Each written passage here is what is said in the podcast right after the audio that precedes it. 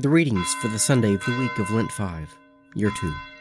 A reading from Exodus, the third chapter, verse 16, through the fourth chapter, verse 12.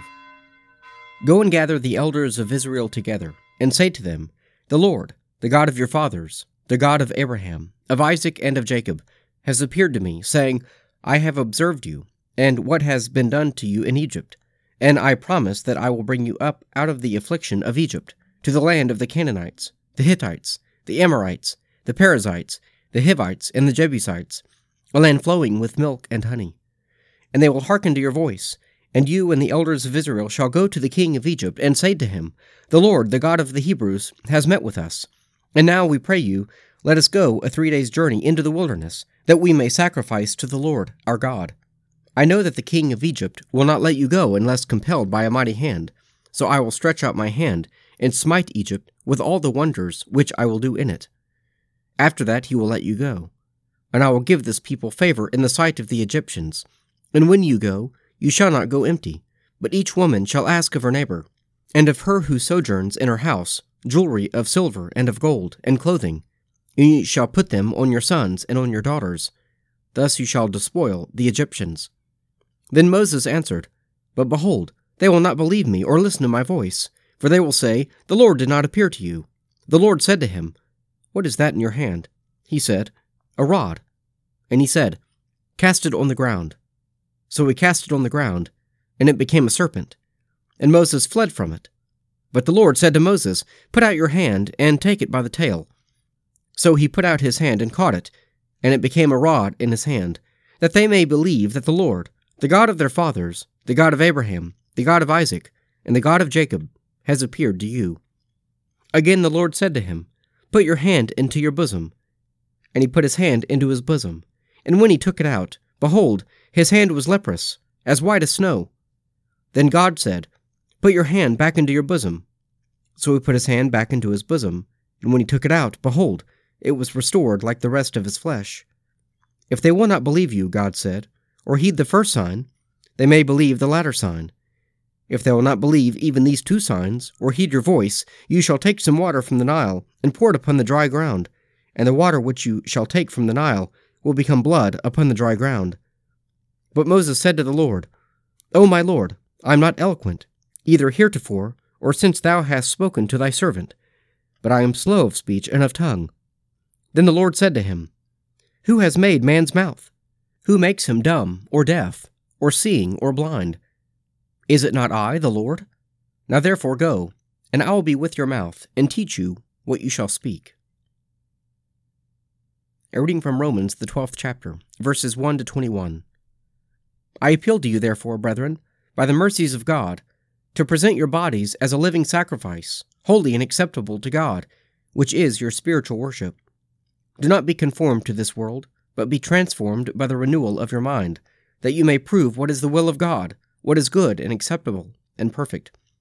For by the grace given to me, I bid every one among you not to think of himself more highly than he ought to think, but to think with sober judgment, each according to the measure of faith which God has assigned him. For as in one body we have many members, and all the members do not have the same function, so we, though many, are one body in Christ, and individually members one of another. Having gifts that differ according to the grace given to us, let us use them if prophecy, in proportion to our faith, if service, in our serving, he who teaches, in his teaching, he who exhorts, in his exhortation, he who contributes, in liberality, he who gives aid, with zeal, he who does acts of mercy, with cheerfulness. Let love be genuine. Hate what is evil. Hold fast to what is good. Love one another with brotherly affection. Outdo one another in showing honor. Never flag in zeal. Be aglow with the Spirit. Serve the Lord. Rejoice in your hope. Be patient in tribulation. Be constant in prayer. Contribute to the needs of the saints. Practice hospitality. Bless those who persecute you. Bless and do not curse them. Rejoice with those who rejoice. Weep with those who weep. Live in harmony with one another. Do not be haughty, but associate with the lowly. Never be conceited. Repay no one evil for evil but take thought for what is noble in the sight of all. If possible, so far as it depends upon you, live peaceably with all. Beloved, never avenge yourselves, but leave it to the wrath of God. For it is written, Vengeance is mine, I will repay, says the Lord. No, if your enemy is hungry, feed him. If he is thirsty, give him drink. For by so doing you will heap burning coals upon his head. Do not be overcome by evil, but overcome evil with good. A reading from the Gospel of St. John, the eighth chapter, verses 46 to 59. Which of you convicts me of sin? If I tell the truth, why do you not believe me? He who is of God hears the words of God. The reason why you do not hear them is that you are not of God. The Jews answered him, Are we not right in saying that you are a Samaritan and have a demon? Jesus answered, I have not a demon, but I honor my Father, and you dishonor me. Yet I do not seek my own glory. There is one who seeks it, and he will be the judge. Truly, truly, I say to you, if anyone keeps my word, he will never see death. The Jews said to him, Now we know that you have a demon. Abraham died, as did the prophets, and you say, If anyone keeps my word, he will never taste death. Are you greater than our father Abraham, who died? And the prophets died. Who do you claim to be? Jesus answered, If I glorify myself, my glory is nothing. It is my Father who glorifies me, of whom you say that he is your God. But you have not known him. I know him. If I said, I do not know him, I should be a liar like you. But I do know him, and I keep his word. Your father Abraham rejoiced that he was to see my day. He saw it and was glad. The Jews then said to him, You are not yet fifty years old, and have you seen Abraham? Jesus said to them, Truly, truly, I say to you, before Abraham was, I am. So they took up stones to throw at him, but Jesus hid himself and went out of the temple.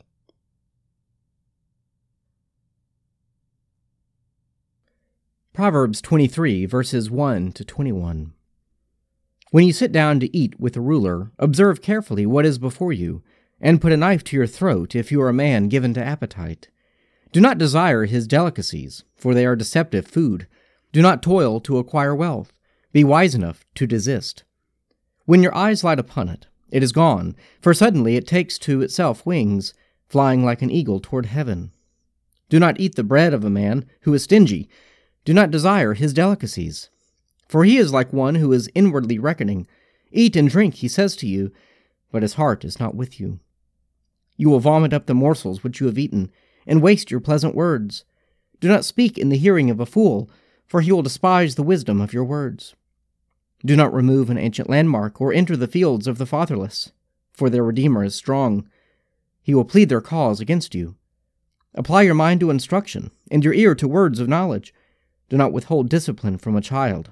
If you beat him with a rod, he will not die. If you beat him with the rod, you will save his life from Sheol.